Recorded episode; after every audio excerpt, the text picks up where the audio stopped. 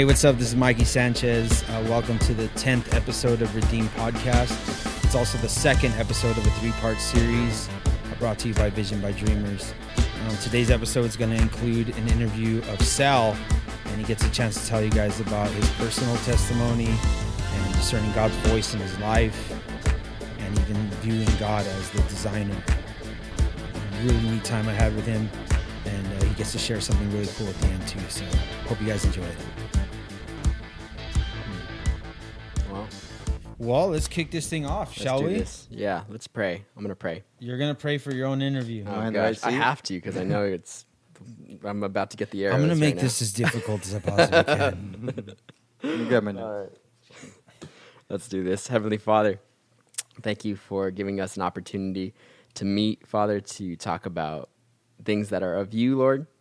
I pray, Father, that you would use this, Father, to reach people, Father, that they may be blessed, Lord God, that, that people can learn, that people can grow, that people can even see, Lord God, that you've given us a life, Lord God, that's, Lord God, pleasing, Father.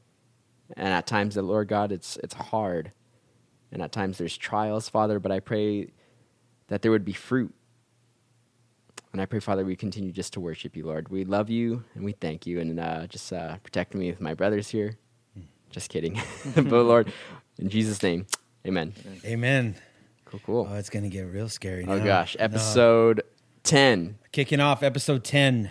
This is it Shout out Chachi.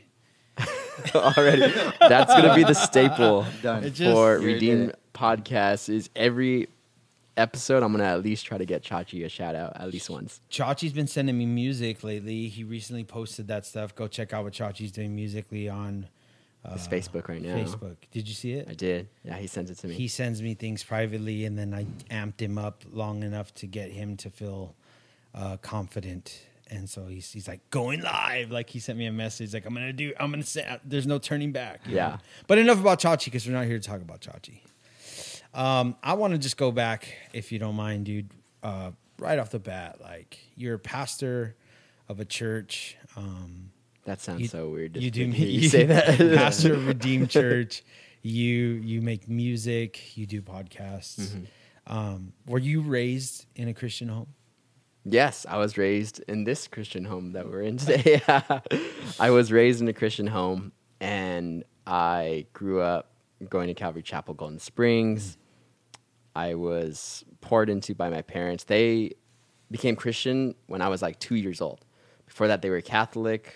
More like non practicing Catholics, and they started to gravitate towards the Catholic Church kind of when I was two to get more answers about, about God. Inevitably i'm gonna let me backtrack a little bit about my, about my dad. He started listening to Raul on the radio as a catholic and realized this man knew the bible and was like i want to know the bible the way that man knows the bible. Interesting. so then from there he he started to go to calvary chapel in diamond bar eventually my mom On his own? yeah, he Oh, went wow. by himself, and then Okay. eventually, not long after that, my mom started to go, and they got saved. Um, my dad got saved at one of the Harvest Crusades, uh, crusades shortly after that, Mm-hmm. and so I was like two years old when I, when that, that all happened. So I didn't remember not being a Christian. So I've been a Christian for my whole life, Or for the most part, home. in a Christian home Mm. and then but i did not know what it meant to have a relationship with christ Is do you, when you think back at that, is there things that you look at your your childhood upbringing in a Christian home and you say, if I get the opportunity, I'm definitely going to do that differently. Like what I'm getting at is, do, do you see something in your upbringing that contributes to this sort of like chapter in your life where you go completely away from the Lord, or is that more like doesn't matter how good a job you do, your kids inevitably can go down that road? yeah no that's a question i've thought about because i think when i first got saved i used to think that it wasn't communicated with me well enough that i needed my own personal relationship with the lord Interesting. but as time has gone on, I've been saved for nine years now. and watching my parents and understanding how they try to raise me. Um, I think they did the best they could to relay that, and maybe for myself, just as a human being who I was, it maybe just didn't click for me hmm. of what like and when I say this what I'm talking about Cameron is like I was going to church and I was actually learning like God's word was getting poured into me but there was something missing that when I got to like junior high, high school, it was sort of like the thing to do. Um, it, w- it was more just like mechanical. Like it was just like, okay, this is all I know. This is like what I've been doing. So once I started to get influenced by other things, like I just I backslid, and then eventually, when I was 19, gave my life to the Lord. and He broke me and changed my life. When it when it was mechanical, Mhm. you know, when you were just young, just going. What did that look like? What did that look like? Services just going, or were you plugged in? So at first, it wasn't plugged in. Uh, what got me plugged in initially was in junior high. I wanted to learn guitar, and sure enough, there's people who can show you a little bit about guitar at church. So I started to get involved with that. At the time, there was these guys. Um, uh, gosh, Brian, Ryan Gamo. I think you guys might remember him. Um, and our good friend who does video, um, who still does video sometimes. Uh, Mm. Video guitar guy.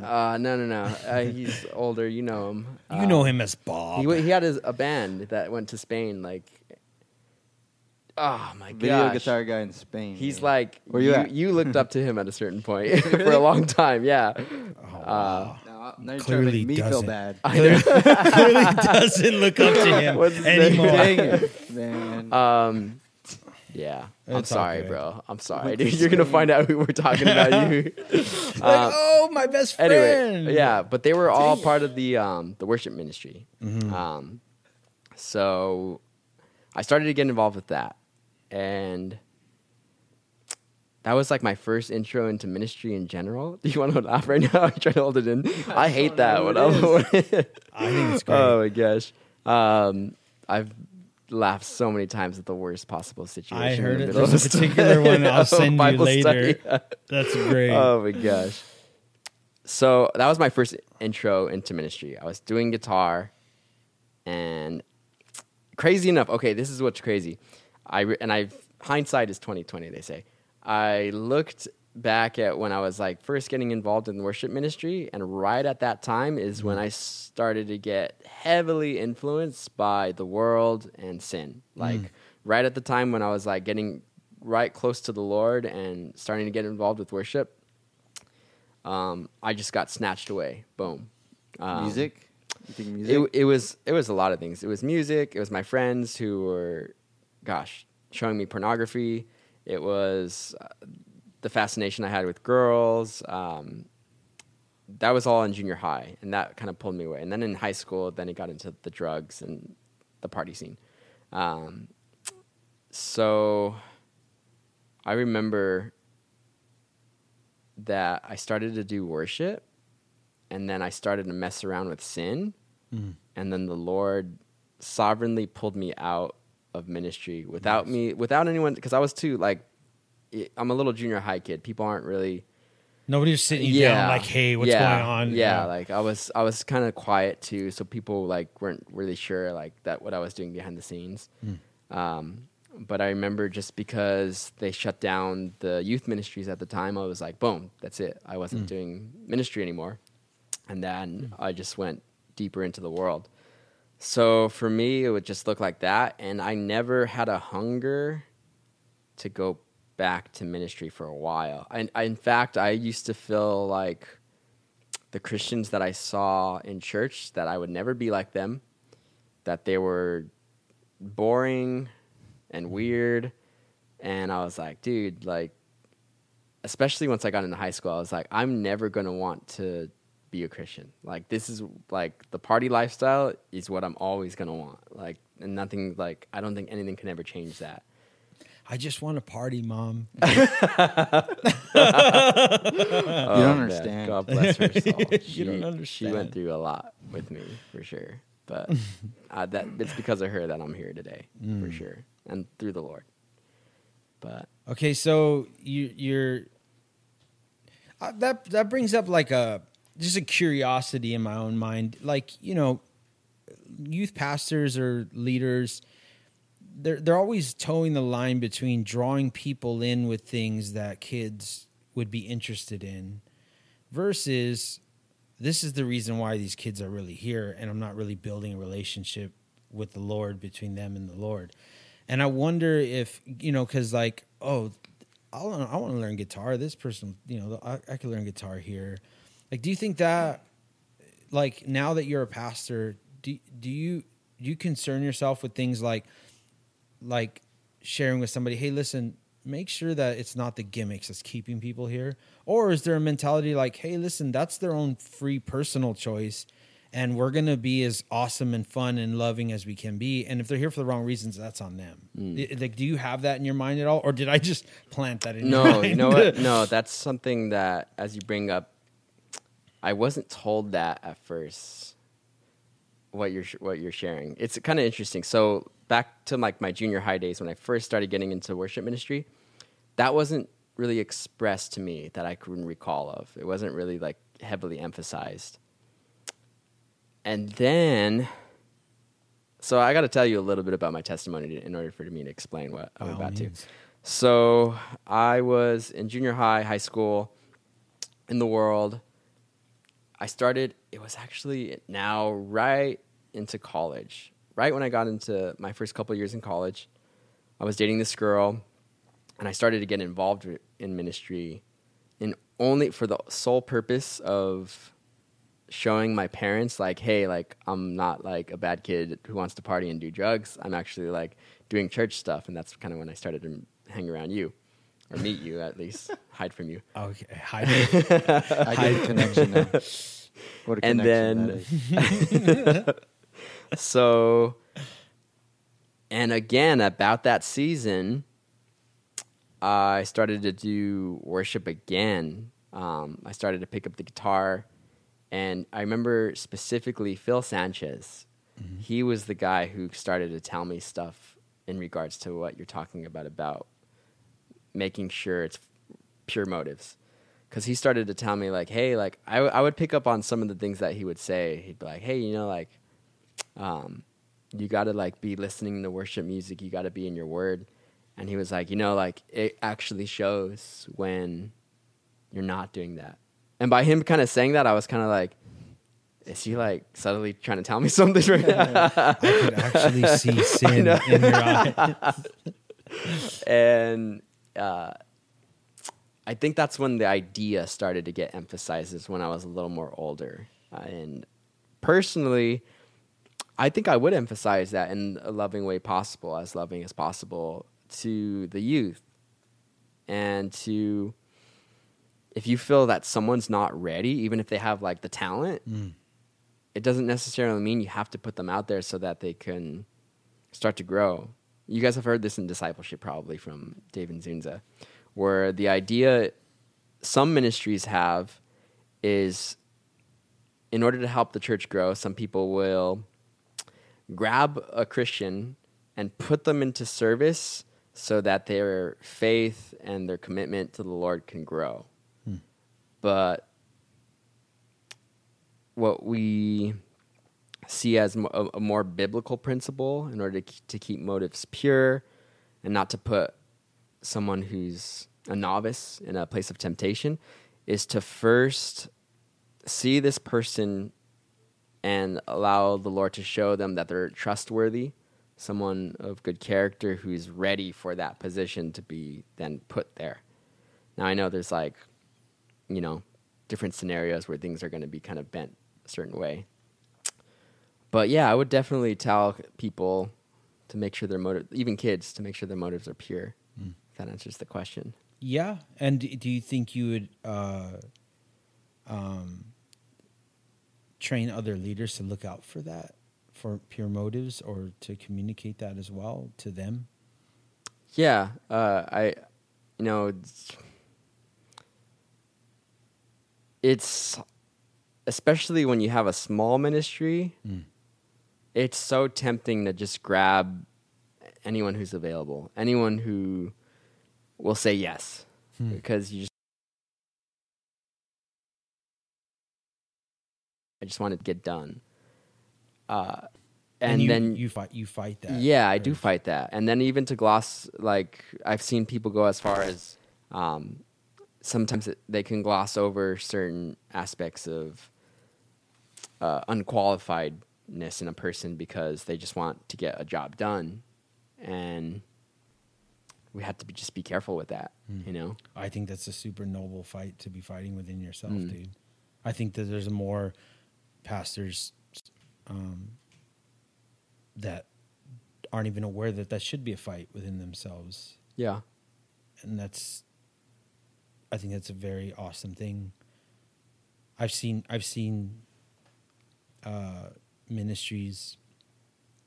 No, I I want to make sure I make that clear. I, I I've seen um, people unaware of that temptation as it being a negative thing, Mhm. um, and just oh man, like let's grab this kid and you know let's and and like you said because it's small and anybody's extra hand is like the relief that that offers is huge, you Yeah. know. But really, then it just becomes um, that the people exist for the ministry rather than the ministry exists for the people. Yeah. And not only that too, like even in the sense of if somebody let's say they're not even in sin, but they're not really called to that ministry and you're just kind of like you're calling them and you know that they're kind enough to just to be like that yes guy or yes girl they're just, just like oh like it's for the lord like yeah and then you're constantly you end up using them rather than letting god take them where they want to where they're supposed to be and just flourish. You're you're pulling them in for just that sole purpose. But there's no um, there's no love involved in that you know? So i have to be careful with that too because again like i right now if i could have somebody doing worship for the bible study i'd love it but right now it's just me i put Thank- the thank guitar God that you could sing and play. and then put it on the side and there we go that's it you know I think God's. I think God honors that, and that's awesome. yeah Hmm. So, in in your in your the evolution of you as a Christian, not evolution the theory, but um, you have you have Sal who he gets saved and he becomes genuine with the Lord at some point, right? And now here you are walking with the Lord, one hundred percent sold out, loving Jesus with all your heart. But then before you become receive your calling to become a pastor, you, you I see a change in you, like right. You, you, there's like a, a deeper dive that you take in your relationship with the Lord. And what I what I'm asking is because there's not a difference between Sal sold out for the Lord, um, and Sal afterwards sold out for the Lord the same, right? In that way, there's just a, a man who loves the Lord and who's just doing just following God with all his heart. But there is a difference between you before and you now. And what I'm asking, what I'm trying to get at is, what do you think the difference is between uh, a person that's just sold out for the Lord and yet doesn't have some of the wisdom that God will teach them, and then uh, who you are now as a pastor? Okay. So I kind of have a moment where what you're talking about, I, I kind of can recall as a Christian having kind of a breakthrough moment. And then there's another aspect that follows that, which is more of a uh, of of a just surrender and trust in what the Lord's plan is for you. So the first was I think I was about gosh, maybe 5 4 years ago. I started to see my Christian walk as my early Christian walk, like the first four years of being a Christian, of I used to think I had this relationship, first of all, with God that was like nobody else's. I used to feel like, okay, God is speaking like directly to me, like he like the writing on the wall, like signs and like things are coming out like miraculous, you know, and I would be like, oh, God is just moving me. Like he's directing me. I'd pray. And a lot of the times it would work. A lot of the times the things would come to pass that I would feel God was telling me. But when some of the major hard things that I felt like, oh, this is what God has told me, this is what He's doing in my life, uh, when those things didn't come to pass, that was like, first of all, I had to start questioning the way I talk to God, the way I think I communicate with the Lord, or the way you think you hear His voice. Yes. And coupled with that, uh, of learning that, was I would be praying for the Lord, like, God, just. Um, when I first got saved, like just give me a new life. Like the old life that I have, like this sucks. Like I just need you to save me because like all the sin that I've allowed myself to get buried in, it's it just got me to this place that I, I, I don't want to be alive right now. Mm. And I was I was too scared to commit suicide because I did believe in hell, but I just I would literally wake up with the conscious idea of like I don't want to be conscious like And this is during your walk with the Lord? Yes. So for the first few months of of of being a Christian, I was just still depressed and the Lord had to pull me out. He had to pull me out of that that depression. Romans 5 verses 3 to 5. I remember when I first read that, I was just like okay, like God is doing something through this Romans 5 3 through 5 says, And not only that, but we glory in tribulation, mm. knowing that tribulation, it produces perseverance, and perseverance, character, and character, hope. Now, hope does not disappoint because the love that the Holy Spirit has poured into our hearts.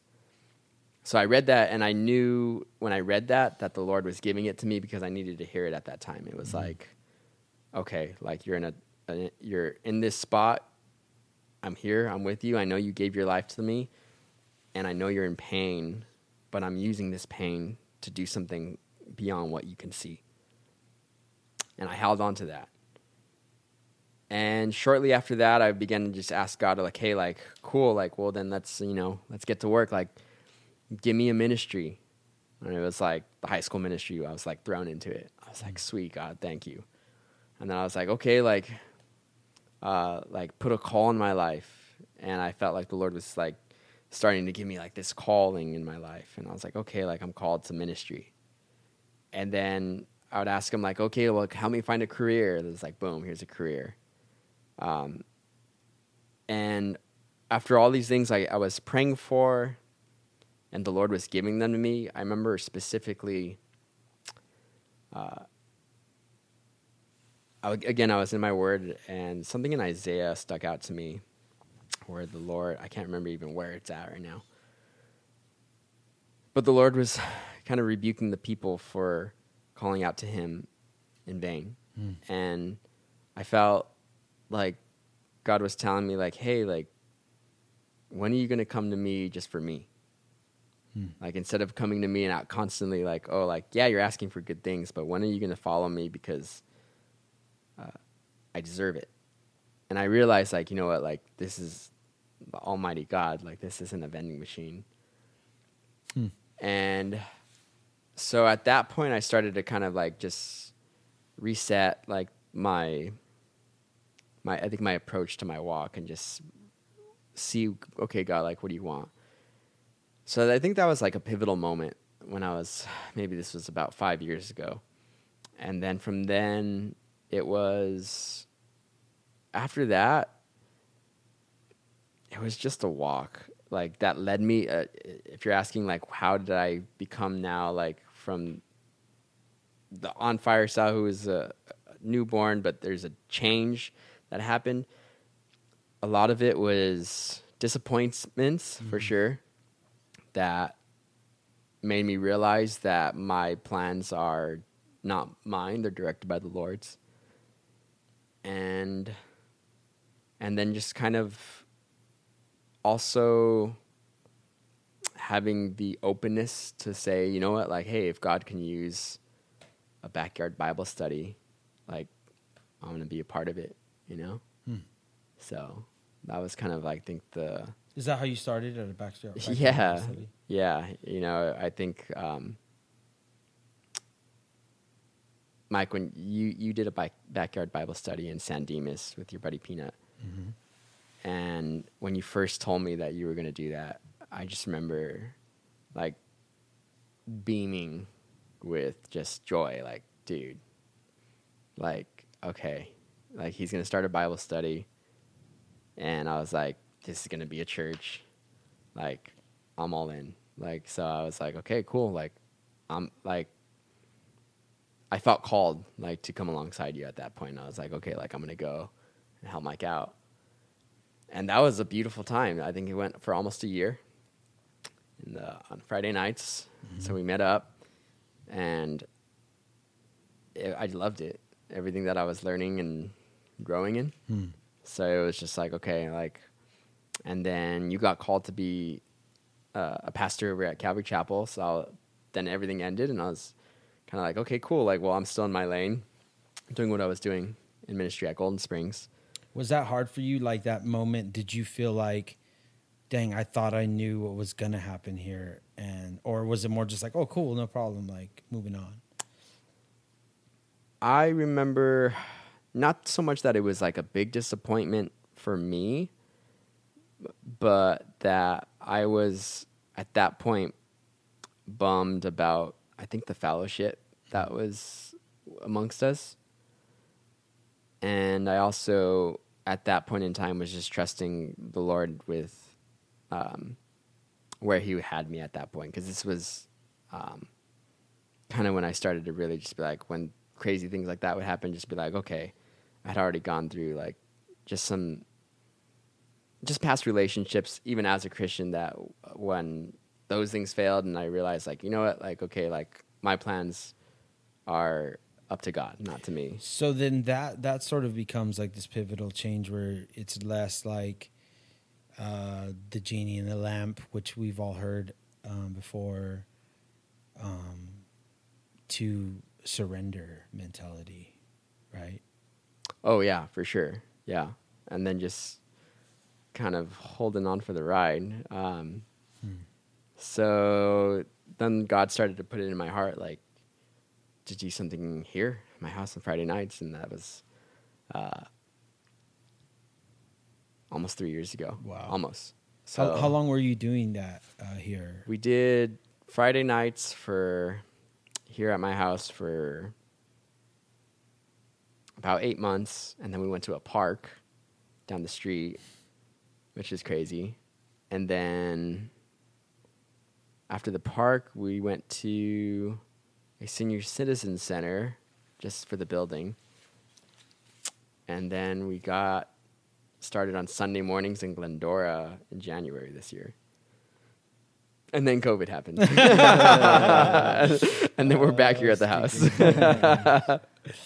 yeah, That's crazy. So it has been uh, a crazy ride. It was a crazy ride, for sure. So how do you um the aspect where you're seeking God, Mhm. you know, before you're a pastor, you're- before you're in this role, like how does what's the difference? You seeking God then, you seeking God now. Is it the same? Is it totally different? No, it's man, it's definitely. I, I feel like I'm I'm more stretched than I ever had. So it's I, harder. I feel like yeah, I feel like I had more intimate time with the Lord before I was a pastor. I feel like now that I'm leading a church, I feel like, uh, especially when you're doing a lot, like I don't have like a ministry, a crew of 30 people running alongside me, which, um, yeah, like, uh, which I love also too, the, the aspect of where God has me right now. But with what I'm doing, I, I I definitely see I have to keep my um, my personal devotion there, aside from my own study time towards this the actual Bible study that I'm going to teach. Because if I don't have that, I do feel like a dryness. I do feel start to notice my my flesh rise up, like whether it's pride, uh, whatever it could be, all, all those all those things, um, and I have to steal time in order to study. And there's been days when it's like you do the best you can to set time aside and you, you you read the portion of scripture but there's been times because of the work schedule 40 hour plus hour work week on top of everything else in life uh, there's been those every once in a while you'll have that day where it's like okay like sunday's tomorrow. Like i haven't had like my normal study time and god. Like like i just need you like to help me relay this message. Despite the the lack of, of sleep the lack of study time i've had and learning to trust in the lord now let me make it clear too i don't ever recommend that anyone just think like oh well you could just wing it you know wing the bible teaching. I'm not i'm not saying that at all. Uh, but allowing yourself also to be a vessel knowing that when you've done uh, everything you can before the lord you're you know as, as best you can of, of letting god still have the ability to flow out of you and trusting that you know what? Lord it's going to be you. It's going to be you. It's not going to be me. Um, so besides that i don't think of myself as um, before being a pastor and after being a pastor i still think like uh, I think to more answer your, your question, I kind of was thinking about like how life was before I started the church and after, and just noticing some differences. But I still feel the same. Like I don't feel, I don't know what it, being like a pastor feels like yet. like I, I, I have like a general, you know, like my friends and family members who've been coming to the church, and we just had a, bapti- ba- baptism re- recently, which that alone was an awesome experience. We just went to, um, where did we go?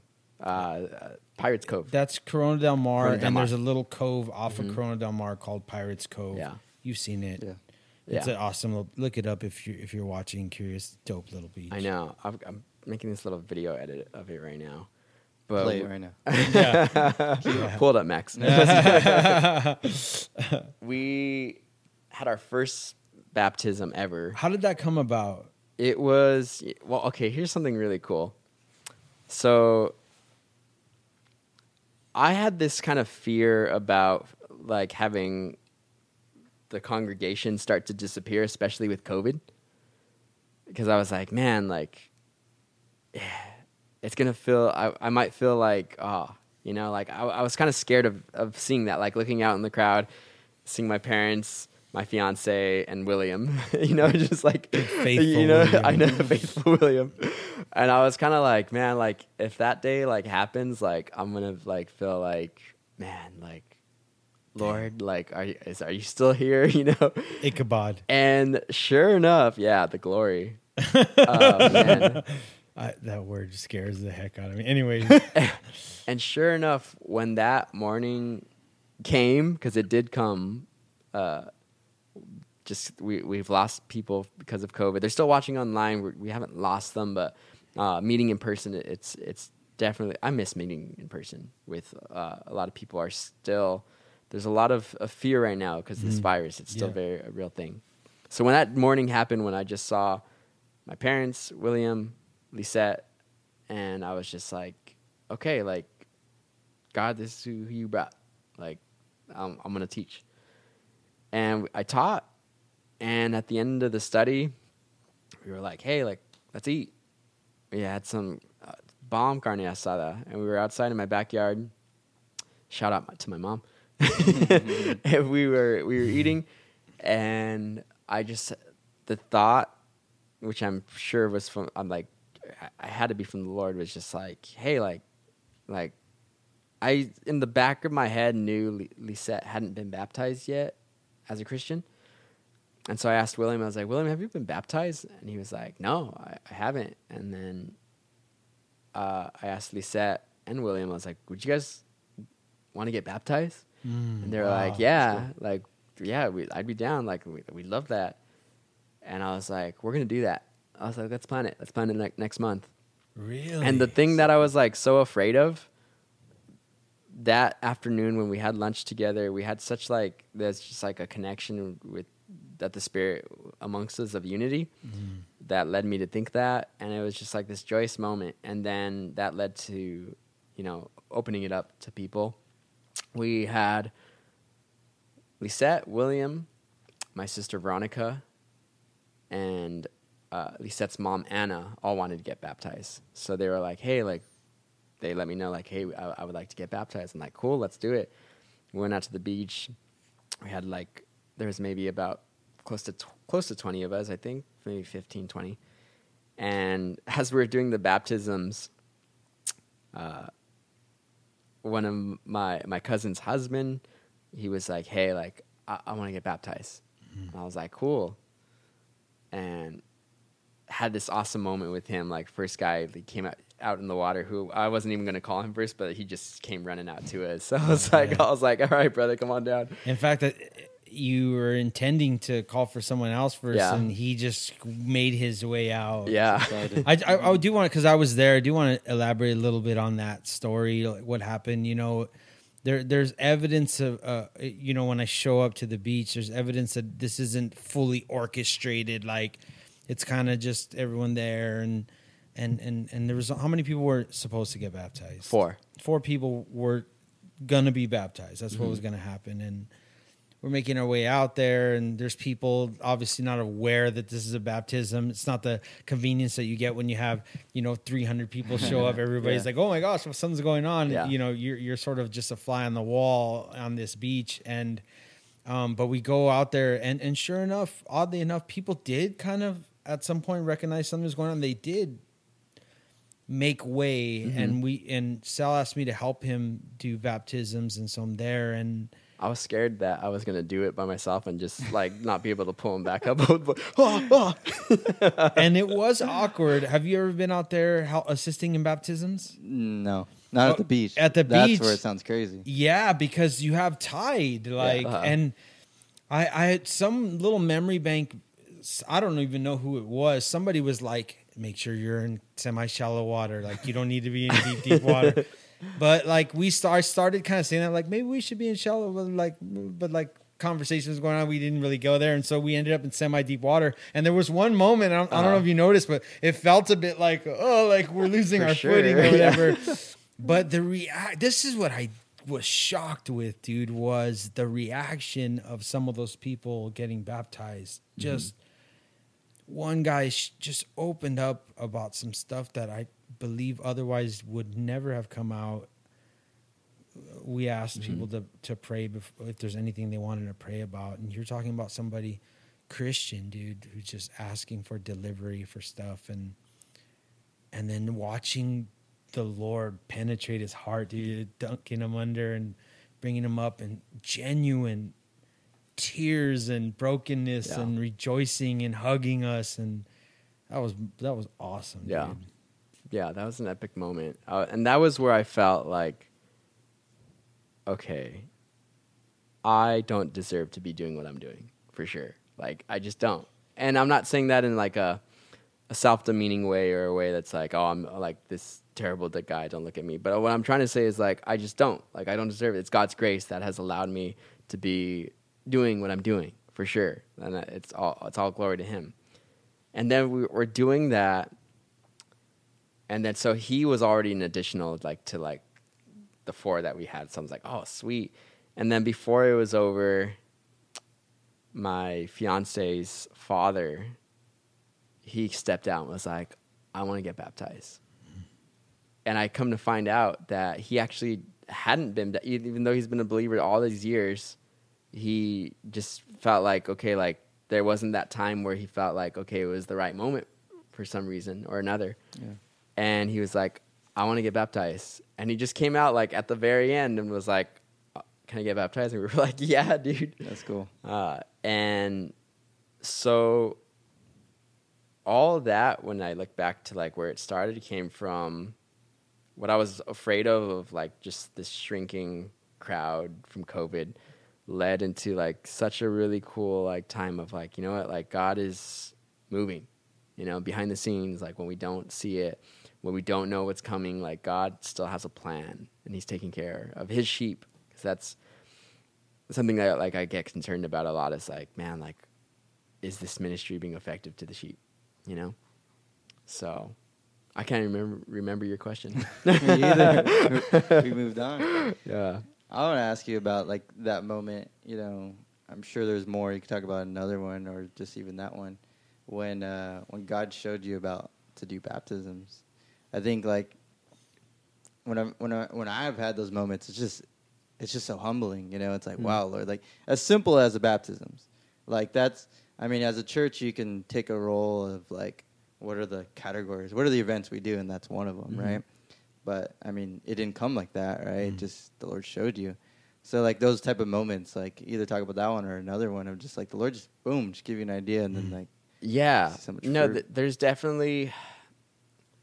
I think a lot of the thoughts that sometimes we think that we have, I think they're definitely from the Lord. I think the Lord like puts in there. I don't hear God speak to me like Salvador do the baptism. Like I, I never hear that. You know. No, Uh, and I used to definitely look for the sign from God to like push me forward into. Uh, whatever it was. Like, I, if I used to be like, oh, like, am I gonna go move, like, or like, am I gonna go be in this ministry or this ministry? And I'd just be like, kind of like, okay, God, like, if the light turns green.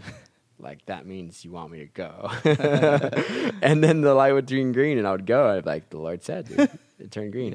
You know, things like that. Um, maybe I'm exaggerating a little of how intense that would be. No, I don't but- think you are because I've heard Christians get weirder. Uh. I've heard Christians like, if I turn the corner and he's standing right there, he's the one for me, Lord. if he says hi. goodness. If he says hi, and For it's like hi. I know. If he says hi back, if he's wearing shoes today, he's Then- of the Lord. And then you start keep compromising. You, you know what? Uh, if he looked that way, Yeah, he looked. oh my gosh. It's like the person training the dog, right? Don't listen to anything I'm saying to you. Good. Uh, yeah, good. Yeah. So I had to learn. Okay, like there is definitely. I'm not saying that that God cannot speak in that way. God can do whatever He wants. Mhm. God is the. He's not a cookie cutter God. You know. sure. and I had to learn to rely on what is just simple truth in His Word of like what is sin, what is not, and then also too there's an aspect of allowing the Holy Spirit to like guide me in a, in a, in a in my walk. So I, in the moment, I just thought, you know what, like she needs to get baptized and he hasn't been baptized. Like, let's do a baptism. Hmm.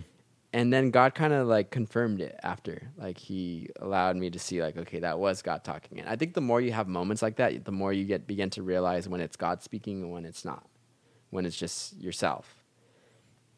And then there's also, and maybe I can ask you a question in this. There's those times when, let's say things don't work out in that whatever for whatever reason after the end of that and you begin to question like well was it god speaking or was it me? Because it didn't work out. But I, sometimes i wonder like well just because it didn't work out the way you envisioned it doesn't necessarily mean god didn't say it. Um, sometimes god wants to lead you he led jesus into the holy spirit by the holy spirit into the wilderness to be tempted by the devil for 40 days and 40 nights now obviously you don't want to like say that God led you into sin. The Bible says clearly that God does not tempt, or that God will not tempt you into uh, into sin. That God doesn't do that. But on the flip side, I can also say that whenever it comes to discerning what God is trying to say, sometimes I have no idea, bro. like, there's those situations where it's like, I don't know, dude. I don't know if God's like if that's what God wants. I'm just gonna like wait, be patient. Um, there's some wisdom that I think I've I heard Pastor Tony Clark once say. If it's not sin, that's the first like you know earmark that like okay this is something that you might possibly need to be be getting called into. Because if it's sin then no you're definitely not. Uh, number two do you have peace about it? Is there peace? Like because sometimes i actually one time prayed and fasted that if there was a, a mission um, some missions work that i wanted to get involved with i felt like dude this is what i want to do. And i was praying about it and i remember i kind of like I, I wanted to get a clear answer, so I began to fast. And in my fasting, one of my prayers was like, God, if this isn't your will, I will like just remove peace from me about about this, and like just take the peace away from me that I'm because this is where the way I'm walking right now. Like, if this isn't your will, like just take it away.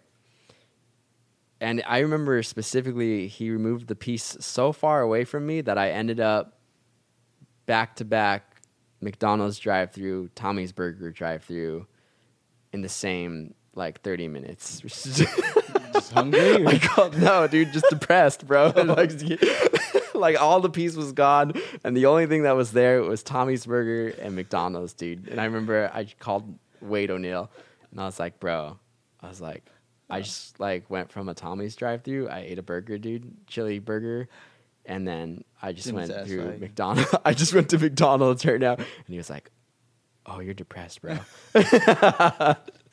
shout out to Wade.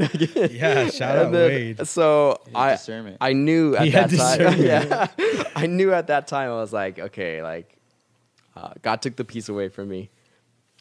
Uh, that was one of the lessons that I learned about, like, okay, determining the voice of the Lord.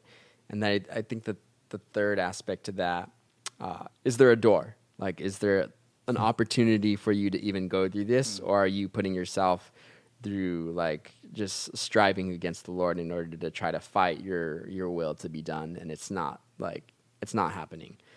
Um, now, if even all three of those elements exist, I would always caution a Christian to still truly pray and just make your calling and election sure because you're going to trick yourself into thinking there's an open door, this isn't sin, I've got peace about it. In fact, one time that's exactly what I was thinking when I was going to get some more tattoo work done uh, years ago.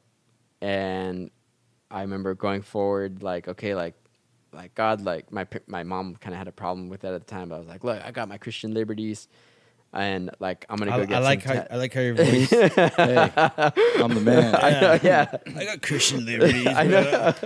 Whosoever's.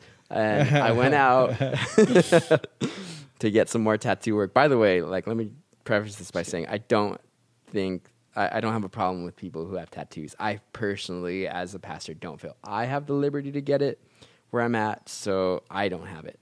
Um, but at the time, I was like, yeah, like I got my my Christian liberty. I'm gonna go, and just to be safe, I was like, okay, God,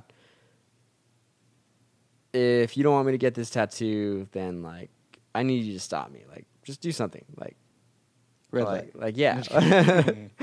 Which again, this is my my youthful days as a Christian. I'm Make not, a bird fly and I I went there with somebody else. Uh, this other guy, he got a tattoo right before me, and then right as I was getting on the chair, the dude's tattoo gun broke, and I was like, "What?" And then he was like, "Yeah, man, like you're gonna have to come back like next week. I gotta get the right parts and everything." I was like, "Oh, okay, okay, cool." And that drive home, I was like, "Dang, dude!" Like I know. I I never, first. I never went went back for it either. And then my friend, who was friends with my brother-in-law, my brother-in-law ended up telling him like, "Hey, you know, like my homie who went to get a tattoo from you, he prayed like if God didn't want him to get a tattoo, that God would stop him, and then your tattoo machine broke." And he was like, "So you're telling me?" That your friend broke my tattoo machine. I was like, "Oh, That's dude." funny.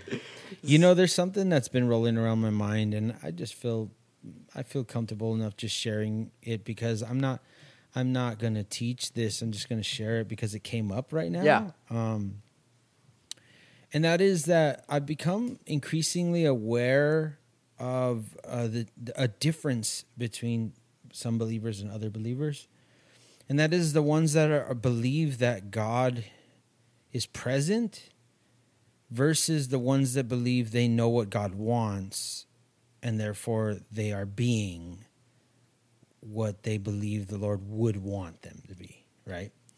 And as I've become aware of these differences, I've also started to notice in conversation with Christians that, that people kind of fall into one of those two categories often, not all the time, not like every Christian is either one or the other, but I'm starting to notice like the, these two categories accentuated by different things that people make, different decisions that people make. And one of them that just stood out as you were sharing is if God is detached from the church, like he's in heaven and Jesus saved, you know, came down and died for us and gave us a free gift of salvation that whoever takes it would be a Christian.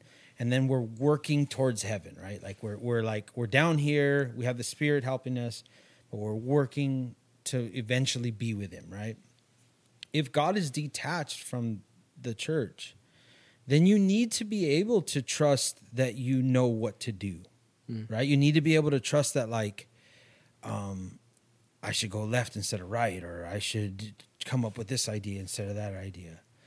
But but if you believe that the Lord is connected to the church, then you're more interested in just becoming what he's turning you into, right? Like you're more interested in instead of knowing I should do this or that, and then just saying, you know what, here's more of me, God, because I still notice there's a lot of me left there. You know, there's a lot of like oh, my wants and oh, if, if only I had this place, and if only I had this thing, and if only it took off. You know, and uh, I'm not suggesting that people that hear God saying "Go here, do this" are are you know the detached, right? Mm-hmm. But but I I have come to notice in this very starving time of ministry that the Lord isn't far away.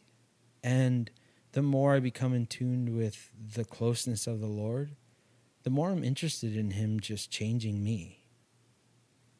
And I picture a field, like a little hilltop with a bunch of little flowers sprouting out all at, at, at different ranges from each other.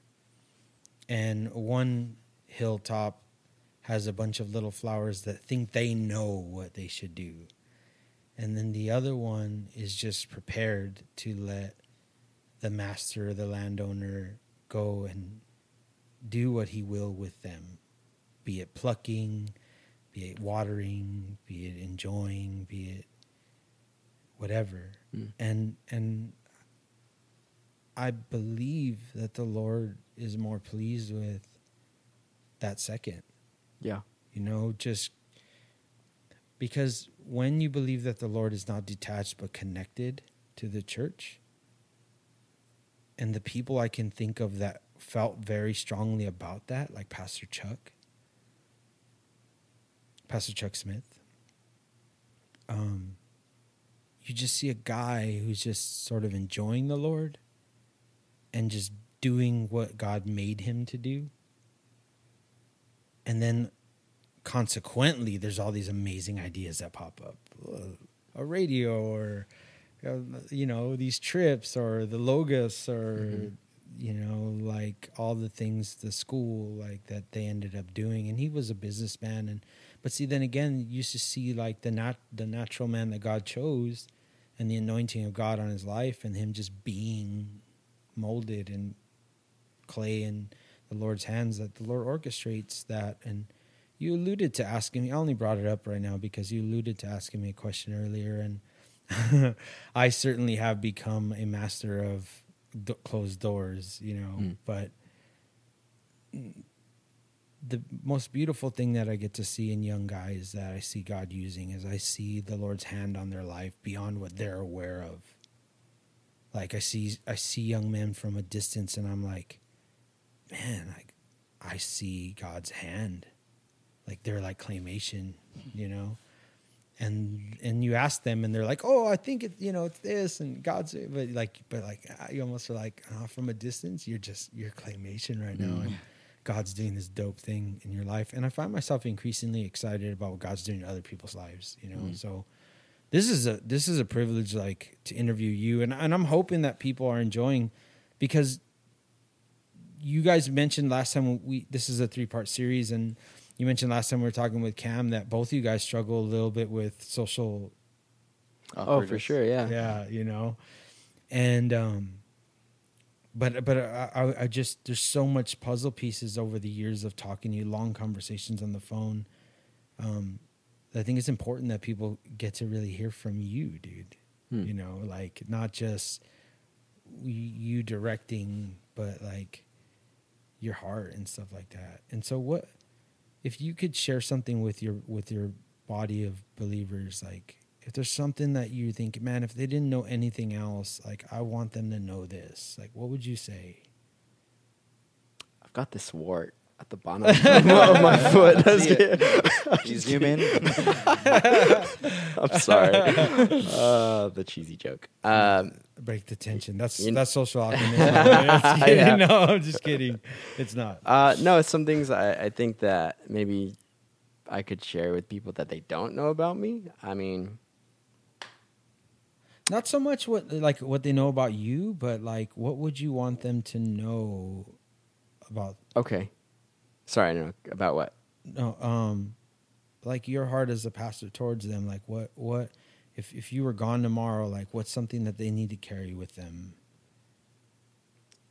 I I have I'm, I have this idea just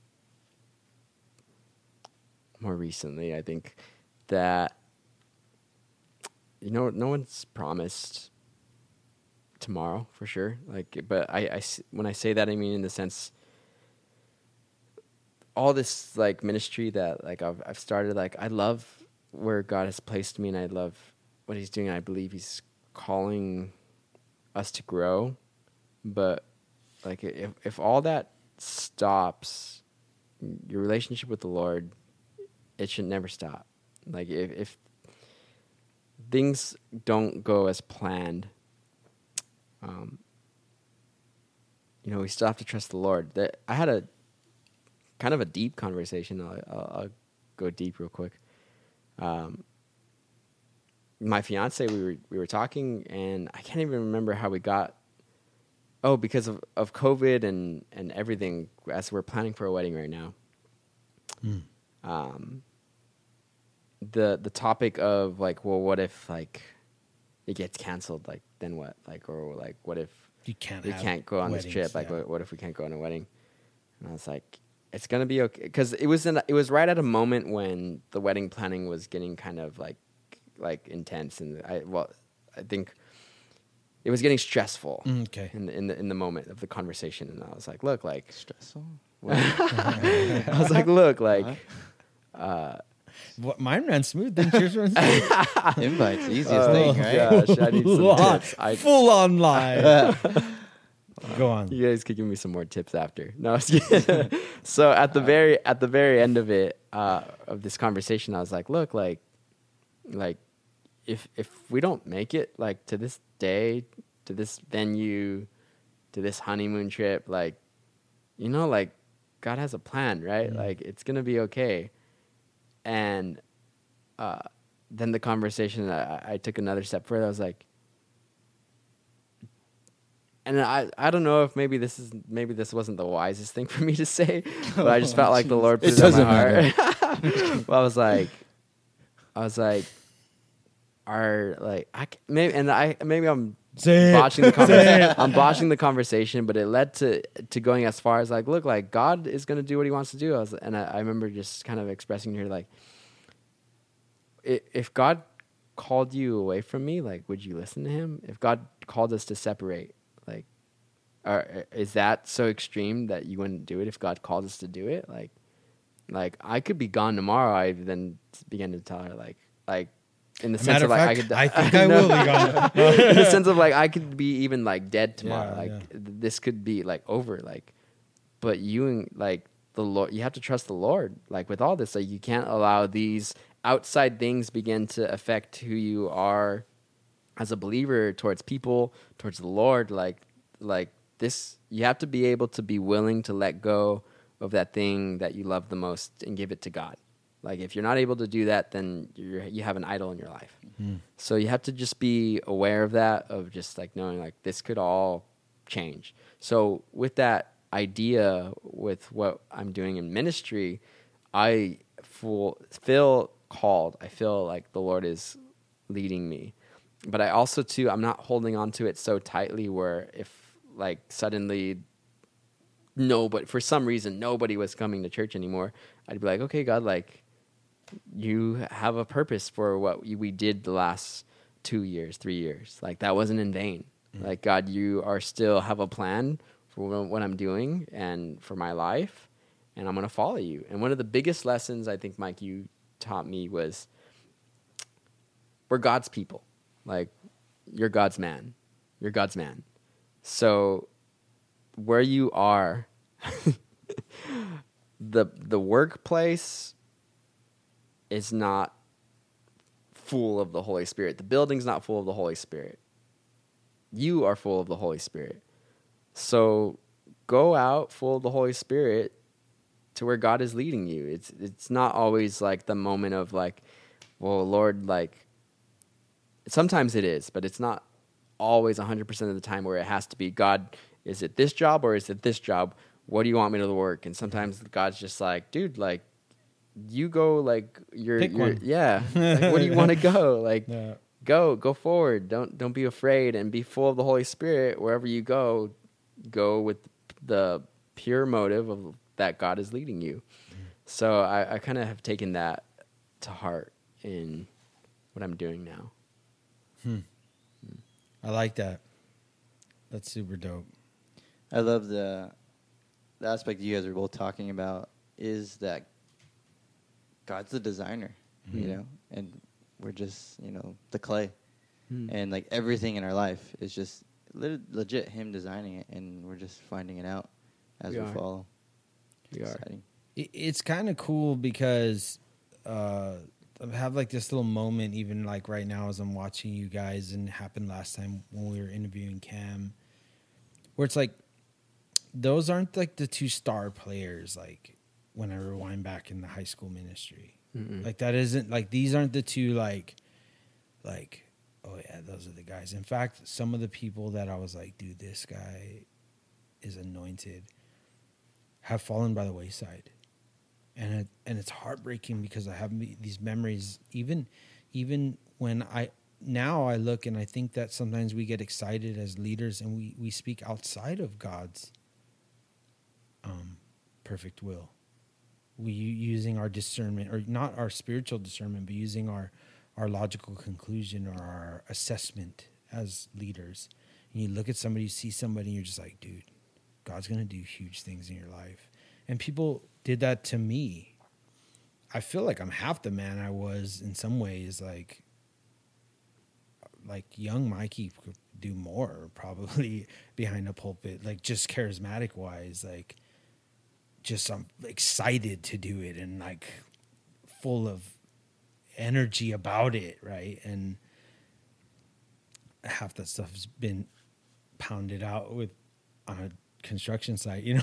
but but um but I look at you guys and I don't see like back then like oh me looking at you and being like you guys and being like but I definitely sit here and I'm just like tripping out like what God's doing you know, like with what God's doing with you over at Golden Springs and like with the fact that you started a church, you strung lights up out there and you did it almost exactly the way that I did it. I know I copied you. good. the And, rusty uh, windmill, dude. That was what we called it. that was a Bible study I did, but I see the hand of God, dude, and I don't see the person who got it all right in either one of you. I see I just see the people that they they were just placed in the Lord's hands and they went with that.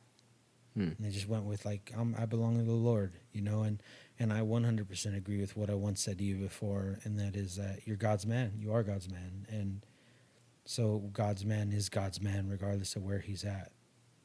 You know, that's that's that's an anointing of who you who you are. In Hmm. fact, identity crisis is one of the biggest things our world is facing right now. When they find who they are in their relationship with someone, they find who they are in their job, they find who they are in their audience. You know, they find who they are and their effectiveness that they can perceive with their eyes. And those are the main things that I see people finding who they are, identity.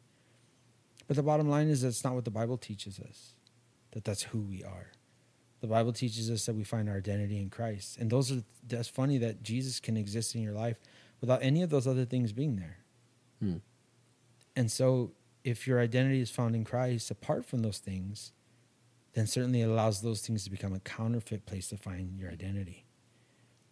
And You touch on you, you touch on a if I can interrupt you for Yeah, a moment please on a something I think that I think a lot of right now we're going to start to see more and more of is and with the election with politics um, I think it's natural it's nat- a natural tendency for most Christians to begin to in the next couple of, of months really dig into uh, politics, and there's a place for that. Um, but I, I, I would al- also like to share with people, if they're listening, that you want to just keep your identity with Christ. Like, w- regardless of our conservative values, because I'm, I'm a conservative. Like, yes, those are like the good things.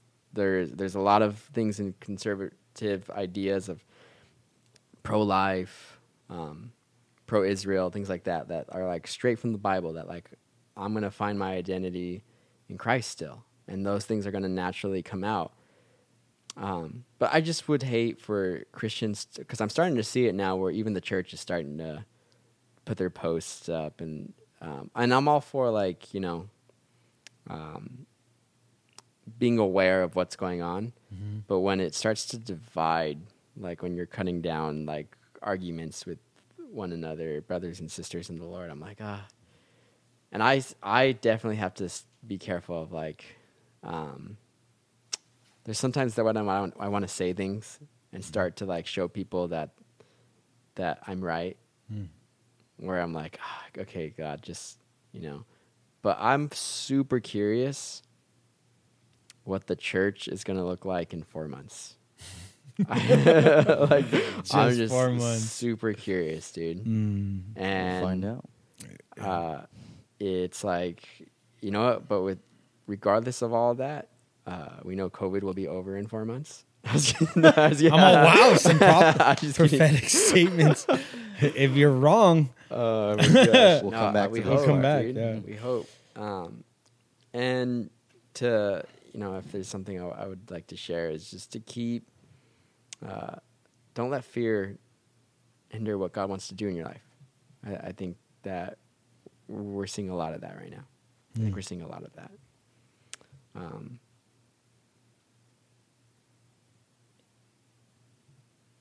I have. Uh, I know I paused. Um, I love the pauses. I, I hate when they cut them out of Chuck's studies. you know what? I have a song that um, it's a worship song, and I wrote it. I, I I've wrote it. I've played it, but I definitely. I kind of want to share it. You gonna play it right now for us? I think I. I think I That'd be will, dope, dude. dude. I think I will. I'm go, gonna go. Yeah, get it. Let's get see. it. It's it's you can hear it. Cool.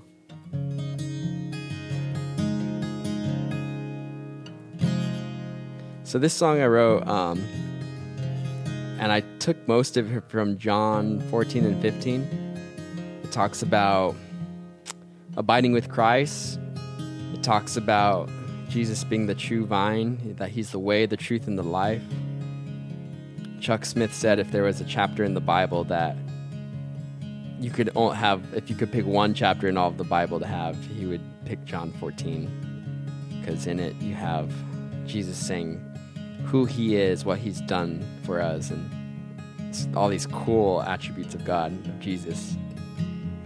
So I wrote this song, and uh, I kind of want to share it, and I kind of want to keep writing worship songs in the future. So we'll see. It goes like this.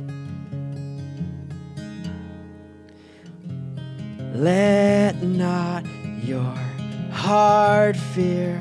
Trust in God. Believe His Son. Dwell in His peace here. Israel, our God is one. Adonai, Yahweh, true vine bear fruit. You're the life,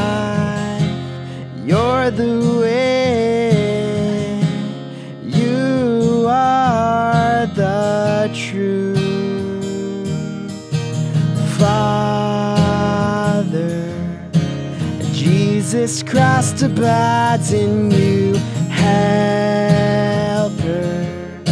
Spirit, you make all things new. Crucified,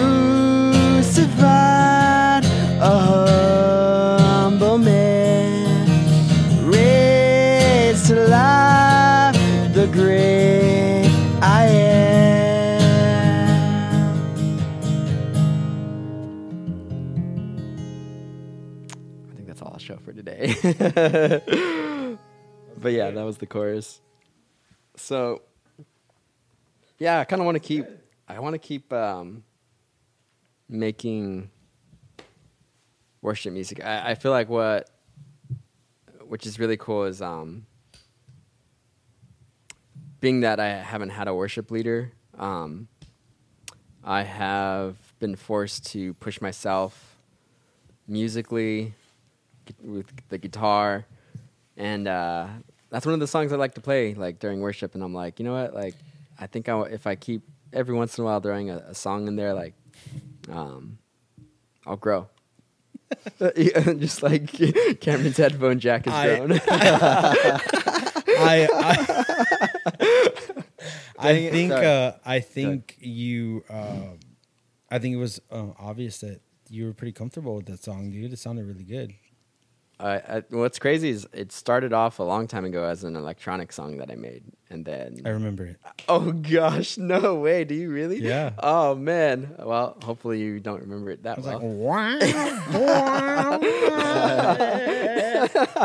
yeah, that was exactly how it was. Pretty close, right? Yeah, dude, for sure, for sure, dude. These headphones, like that, are like super state of the art, just fell apart on me. By the way, um, Gaff yeah. I know. Get the Yamaha. Right? oh gosh. Well, Um, well, I, wa- I want to pray for you, dude. yeah. Is that cool? Please, yeah. I want to pray not only for you, but I want to pray for Redeemed Church. Um, shout out to you guys. Um, already pray for you often, but it's a it's a privilege to be able to be being able to be a part of what's going on with this podcast. Um, to be uh, alongside you in our project we call Vision by Dreamers Ooh, yeah. um, which maybe I'll talk a little bit more about, and then we're definitely going to get into with the later podcast. Uh, little teaser. Yeah. Um, so let me pray for you, dude. Lord, I thank you so much for this opportunity, and I see all the things that Sal has learned over the years, and um, I, it's just a testament to how good you are, Lord. Um, and as we asked earlier, the truth that we realize is that there's not really anything a person can do to get themselves in a more proper place before you, other than just keep trusting you. But surely, Lord, it's your molding hand in a person's life that brings them to that place, um, which is more in line with where you want them to be. I pray that we would all find ourselves more in line with what you have in store for our lives. I pray right now for Redeemed Church. I lift them up to you. I thank you for each and every one of them. I ask that you give them vision and that you draw them close to you, Lord, and that you build in them loyalty to Christ. Give Sal wisdom and all the gifts he'll need to point people towards you and to lead them in your presence. I pray right now specifically for an anointing upon him that he may be counted as one of your servants, Lord, in this next, cha- next chapter in history. That he would be one that you anoint and use, Lord. I lift him up to you now. I pray this in Jesus' name. Amen. Amen. Amen. Well, thank you guys for interviewing me today. Uh, it was a great conversation. and thank you